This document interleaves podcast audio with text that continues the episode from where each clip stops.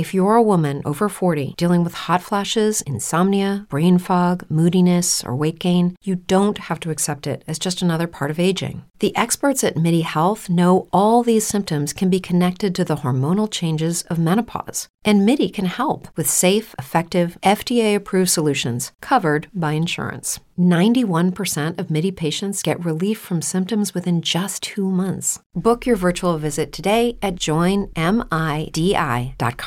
Ninety Sports Betting Radio, The Fix. I'm your host, Ryan Rothstein. Sixers with a big win tonight. if I call that a big win, um, yeah, it's another conversation. But hey, it's going to be a lot of uh, attention on the Philadelphia 76ers, Doc Rivers, Danny Green, Seth Curry, uh, and of course the Ben Simmons narrative and conversation isn't going to go away. But we got Eagles to get into. And Tuesday night now, the day after a victory Monday. So NFL Eagles insider John McMullen joins us now for his nightly appearance on The Fix. John, how are you tonight, sir? Doing well, Ryan. Uh, yeah, I mean the Sixers beat Boston. That's a big win. Big win. huge, huge, baby.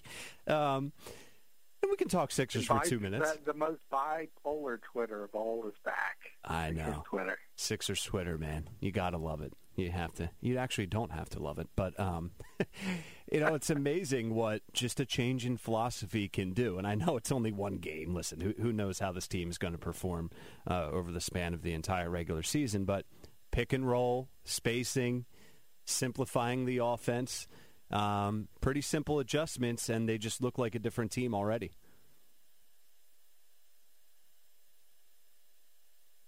That was my ultimate goal. Uh, I don't know. I don't. I don't know if he uh, if you want to join him with Joel Embiid now. I don't know if you saw some of the pictures from down there, but uh, he, he evidently was uh, not not working out the off season, even though it was what eight weeks long. Yeah, I, I don't. I, I saw that one photo, and he looked really big, but I also saw him like shooting around yesterday. There was a video posted, and he looked fine. So I don't know if he was just wearing. And maybe um, it was bad. Maybe it was a bad picture. Yeah, maybe it was a bad. Picture. Somebody, I, I think it was Field Yates who tweeted that playing shooting guard, and then he's going to play three technique for the Texans. that was a bad sign.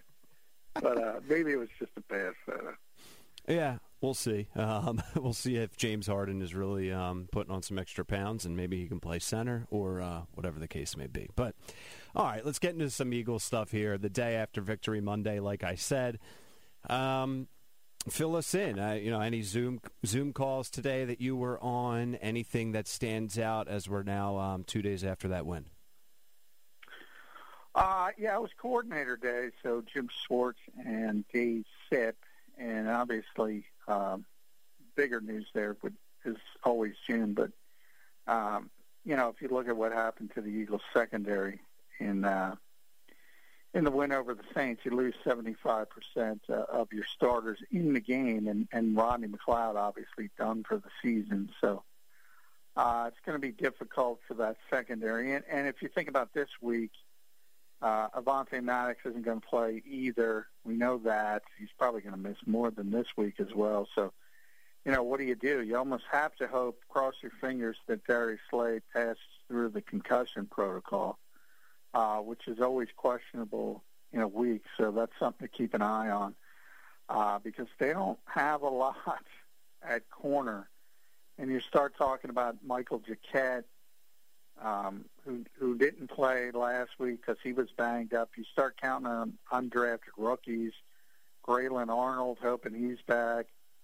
Not a good situation in the secondary, and about the only positive is the versatility I think of Jalen Mills because if you need him to play corner, he can play corner, and that's what the Eagles did in game against the Saints.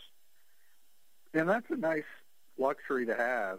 Uh, obviously he's not great, but you know he's he's capable, and we've seen that the Eagles won a Super Bowl with him playing corner. So uh, at least they have that sort of safety net.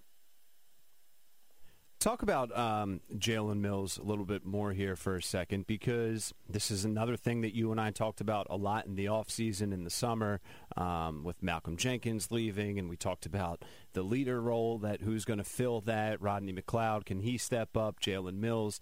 And it seems like Jalen Mills has um, really been solid. He hasn't been a world beater. He's not a pro bowler, but he's done enough. He's been a constant. And with the Philadelphia Eagles, constants don't really exist over the past couple years.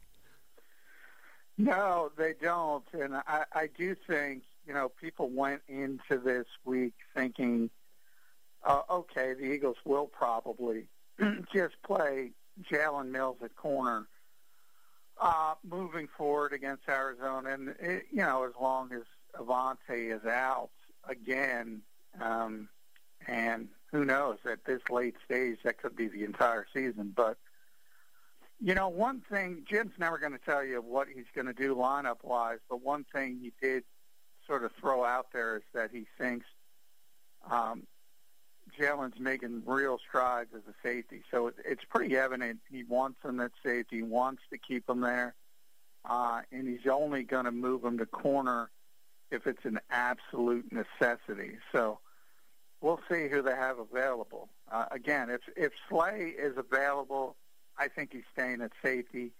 If he's not available, uh, he's probably going to have to move to corner because uh, the Eagles just need would need some kind of veteran presence on the outside. They do have Nickell Robey-Coleman, but he's more obviously the slot corner. Has played outside at times. And then you're talking about Kevon Seymour's and, and, and the Michael Jacquets of the world, and that's not good. no, certainly not good. Um, talking with John McMullen. Follow John on Twitter at JF McMullen, PhillyVoice.com, and SI.com is where you can find all of John's written work, and you can listen to John host Extending the Play every Saturday morning from 10 a.m. to 11 a.m. right here on AM 1490 sports betting radio. I saw you um, retweet this stat, and I think it's interesting to bring into the conversation. Just Fletcher Cox, um, four sacks since week 10. He's the leader uh, since week 10 in sacks, and he's been a topic of conversation. Oh, where is he? And it's like, well, he's getting double and triple team. That's where he is. But just talk about Fletcher Cox and the defensive line as a whole. Yeah, I, I mean, and, and that's another thing Jim said today. People are, are so obsessed with sacks with defensive linemen, and and um, talking about Josh Sweat and the game he had, and he had two sacks. Javon Hargrave had two sacks, and uh, Jim's pretty consistent. It, it's about the group uh, more than one guy, one one individual statistics. Early in the season, Brandon Graham was getting uh, a lot of the sacks. Overall, the Eagles lead uh, the NFL in sacks from defensive linemen, so that's pretty good. And that's that's when you consider that Jim preaches a disciplined rush and and you know doesn't like a lot of freelancing. So if you go back to the days of Jim Washburn and Jason Babin, if people remember that, where they just pinned their ears back and did whatever the heck they wanted. He he doesn't want that. He wants a more controlled, um, functional rush that that's uh, very disciplined, and, and by nature that's going to probably curb individual stats, uh, fact numbers, uh, and that's not important. And if you look at the film and people grade the film, it, it starts with Brandon Graham outside and Fletcher Cox inside. And you're right. He's always facing double teams, and you see it. If you watch Javon, Javon Hargrave's sacks, he's getting one-on-one, and that's because they're sliding the protection towards Fletcher Cox, and that's a good thing. And, and that means Fletcher's doing his job. Uh, and and on the other hand, it m- means Javon Hargrave's doing his job as well because he's got to take advantage of those situations uh, and as we've gotten later in the season, he's begun to do that. And so at, at, we, know, we knew that it was going to be the strength of the Eagles' defense, the defensive line, and it's turned out to be the strength. John, we have a question now from Joey B on Twitch, and uh, he said, if Hurts works out, does it change the draft philosophy? More offensive line focus, or draft more weapons for Hurts to use? And just for me to add to that, I don't know if Jalen Hurts' performance is going to impact a draft philosophy. Either way, they still have to fill in a lot of uh, positions outside of the quarterback spot, right? Yeah, they have so many uh, issues they have to deal with. Yet, first of all, you have to see where you are, uh, obviously, and you have to see how the board falls. As we stand today, the Eagles would have the ninth pick. Uh, obviously, that can go up and that can go down uh, from this point. If they go on a run and win the division, it'll go way down. Um, so you have you have to see uh, where it ends up. Um, if you look forward, offensive line, they're not as in bad a shape as, as people think because there's been such attrition on the offensive line. Um, and the latest being Jack Driscoll, who essentially ruled out for the season today with a sprained MCL. So they'll be rolling out the 13th different group in 14 games against Arizona. But if you move forward to next year, you expect uh, Lane Johnson to be back. You expect Brandon Brooks to be back. You expect Andre Dillard to be back. Uh, and then you've gotten valuable playing time uh, for Jordan Mailata, Va- valuable playing time for Jack Driscoll before he got hurt, um, and, and, and Nate Herbig uh, as an interior guy. Isaac Seumalo is still a young player. Uh, you know, Jason Kelce at this stage is, is always year to year, uh, and he could always decide to walk away. Um, but, you know, he, he's, in theory, he can still play. So it, it real quickly, this could go from a bottom 10 offensive line to a top 10 offensive line just by having those guys healthy next season. So I, I if you're asking me, you know, and, and again, this is way too early – there's a lot needier positions than offensive line. The big issue with offensive line has been injured. What could be impacted from the remainder of this season with Hurts potentially as the starter for the rest of the year? Like I asked that question being if Jalen Hurts goes undefeated, if he wins out as the starter, what could change decision wise or philosophy wise in the off season? You know, if, if that makes sense. Like, what is what could be up in the air and decided in the next um, in the rest of the regular season? Well, the biggest question that has to be answered right away is what Jeffrey Lurie wants to do. Um, I, I don't think there's any question he's going to to keep the general manager. So it comes down: is he going to keep the head coach? Is he going to keep Carson Wentz? Uh, ultimately, I think he has to keep Carson Wentz. So it really boils down to you keeping the head coach. Uh, so once you you answer that question, you can move forward. And obviously, if it's a different coach, you're not only talking about a different head coach. A different head coach, you're going to blow out most of the assistants. They're going to want to bring in their own assistants. Uh, you're likely talking about a new defensive coordinator, new special teams coordinator and the whole thing changes. And that really doesn't have much to do with Jalen Hurts. So uh, overall, what what does him playing well do to the decision making? Not that much, really. Not that much. I, I mean, it, it's it's about evaluating him as a player. It changes that. Uh, it kind of gives you a better indication of what you have if Carson Wentz continues – to go in a negative direction. Uh, but I, I don't think it would shift any organizational philosophy when it comes to roster building because there's so many needs, as we just said. Um, you can throw it a, a need. A, a, you can throw a dart at the dartboard of needs, and you're going to find something. Yeah, no, it's just that list is way too long um, for it to be impacted in any way over the next few games.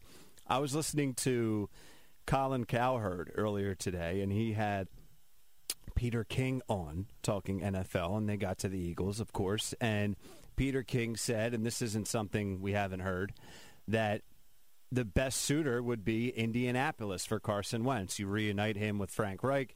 Um, and sure, that makes sense on paper, but in your mind, you know, a lot of things have to happen first. Like you said, um, Jeffrey Lurie and Howie would have to want to move on from Carson.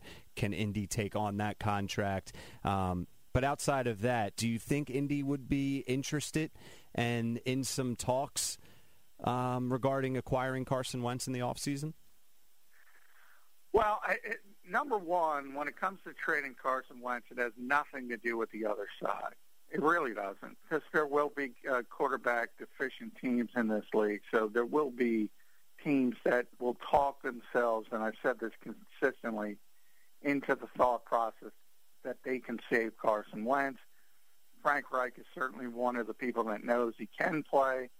Um, and, but you know, I will say an undercurrent to that is, you know, Frank Reich used to Carson used to frustrate the you know what out of Frank Reich and and maybe national people don't recognize that who aren't here every day. Uh, it doesn't necessarily mean he doesn't think he's a good player, doesn't think he's a good person. Uh, just got a little bit frustrated at times with what he would consider hard-headedness, unwillingness to listen, things like that. Uh, but before you even get to that point, again, you have to talk Jeffrey Lurie into $34 million of dead money.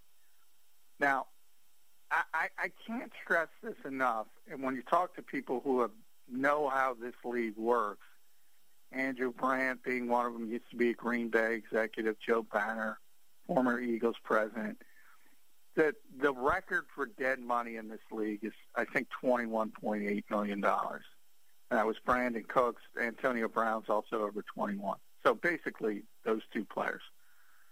You are shattering that number by $13 million essentially in, in a year where revenues have been cut because of COVID-19 anywhere from 150 to 200 million dollars.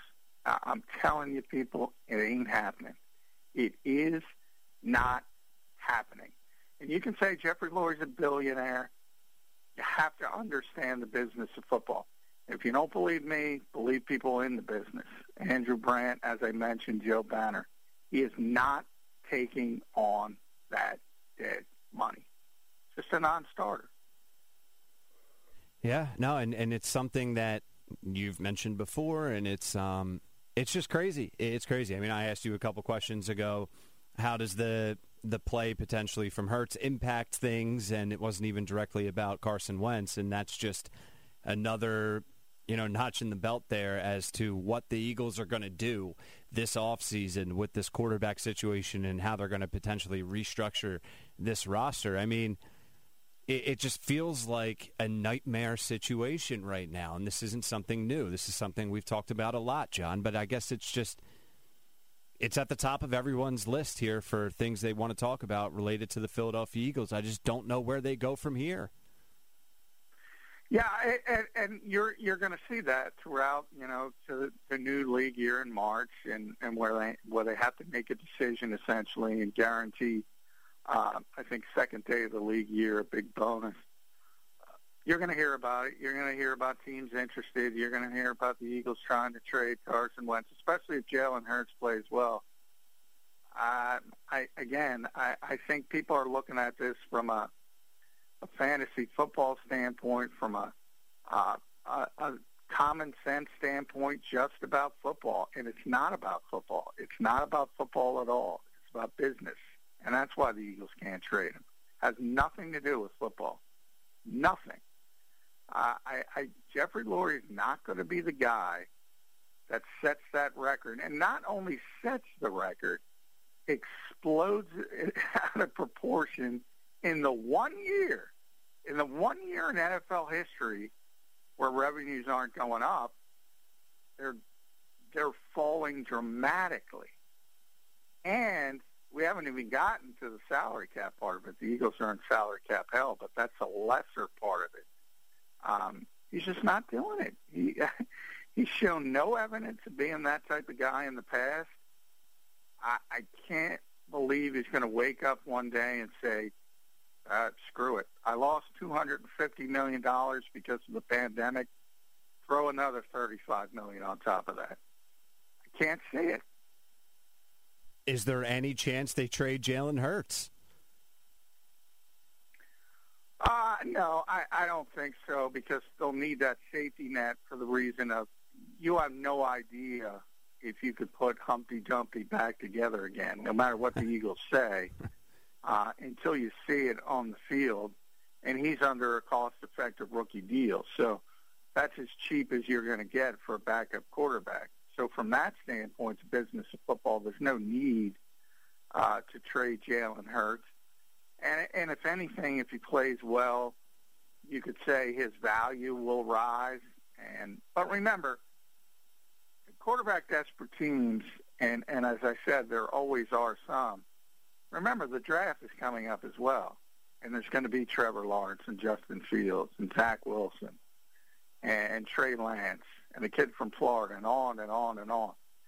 You know, there are quarterbacks you can you can garner and and just from using your draft picks.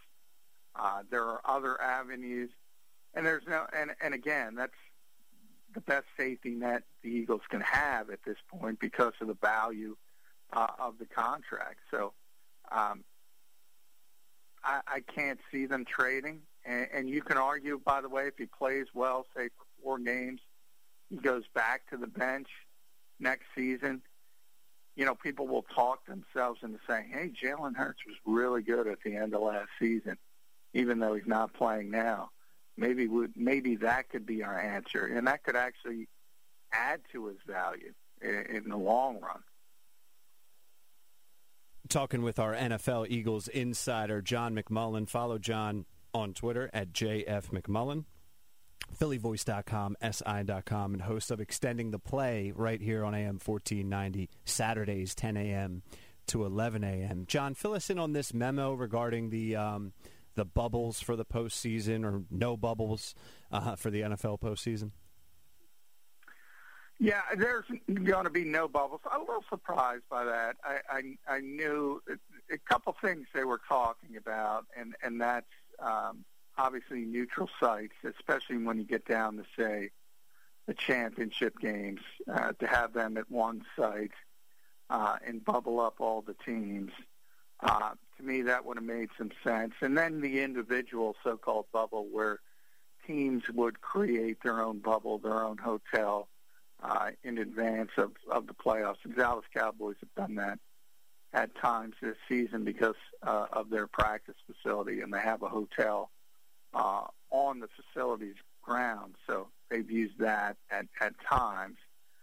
Um, but the league has has said uh, teams cannot order players into a bubble. Uh, now, people can do it voluntarily, like the Cowboys did, but um, teams cannot just say, okay, we're going to have a bubble. And the league thinks their protocols are working uh, as long as, as people follow them. And, you know, if you compare the NFL's positivity rate to society as a whole, it probably is working. Um, it's been a difficult start of winter, as everyone kind of projected as sort of the flu season. That's when people tend to get sick and viruses tend to thrive. Um, so it's been more difficult, but overall the league thinks it's working as long as you follow the protocols and they've decided no bubble. Talking with Johnny Mack, NFL Eagles insider John McMullen. Um, John, I want your thoughts here. I would just want to switch gears for a second.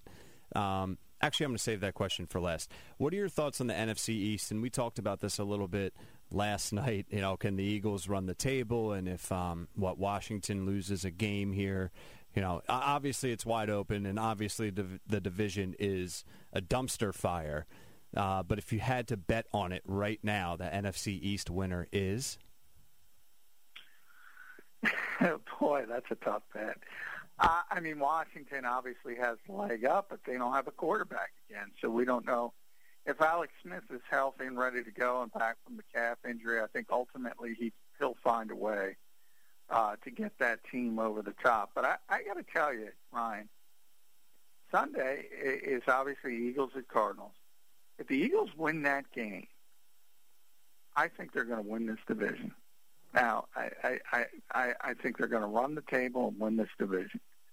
And if they do that, uh, remember, Week 17 is against Washington, so that loss is baked in for them. That means Washington would have to lose one of their other two games, and I think one of them is against Seattle. Uh, so that's a difficult game. Um, and, and the Giants would have to lose one, and you kind of saw the Giants uh, last week um, really struggle. Daniel Jones isn't healthy, so you can certainly envision that. Uh, I, I don't know if you could expect it. The Eagles certainly shouldn't beat Arizona, but then again, they shouldn't have beat the Saints. And we, we've talked about that spark word that Doug uses, juice, whatever you want to call it. Jalen Hurts certainly gave this team juice. If they can pull that off, man, it gets interesting. Man, you just dropped a little bit of a bomb there, John, and that's not. I mean, I agree with you. If they win, if they win this game against Arizona, they have to all of a sudden be taking some control over this division. There hasn't been any control in this division all season long. Let's get. Well, they're not going to have control because they're going to have to win out, and and obviously, you know, when you're a bad football team, I mean, you think about right. All, and it, but you're talking about every team uh, in the in in the NFC East. I mean, is essentially a bad football team, or at best a, a below average football team. And and you know, week 17 uh, again, Washington. Even if you get to that point, c- controls its own destiny as well. Um, so they're the team in the driver's seat. Um, but again, they have their own issues with, you know, if they have to go back to Dwayne Haskins, um, I, I don't like their chances to win even, one of two uh, coming into that Week 17 game against the Eagles. So can the Eagles handle their business?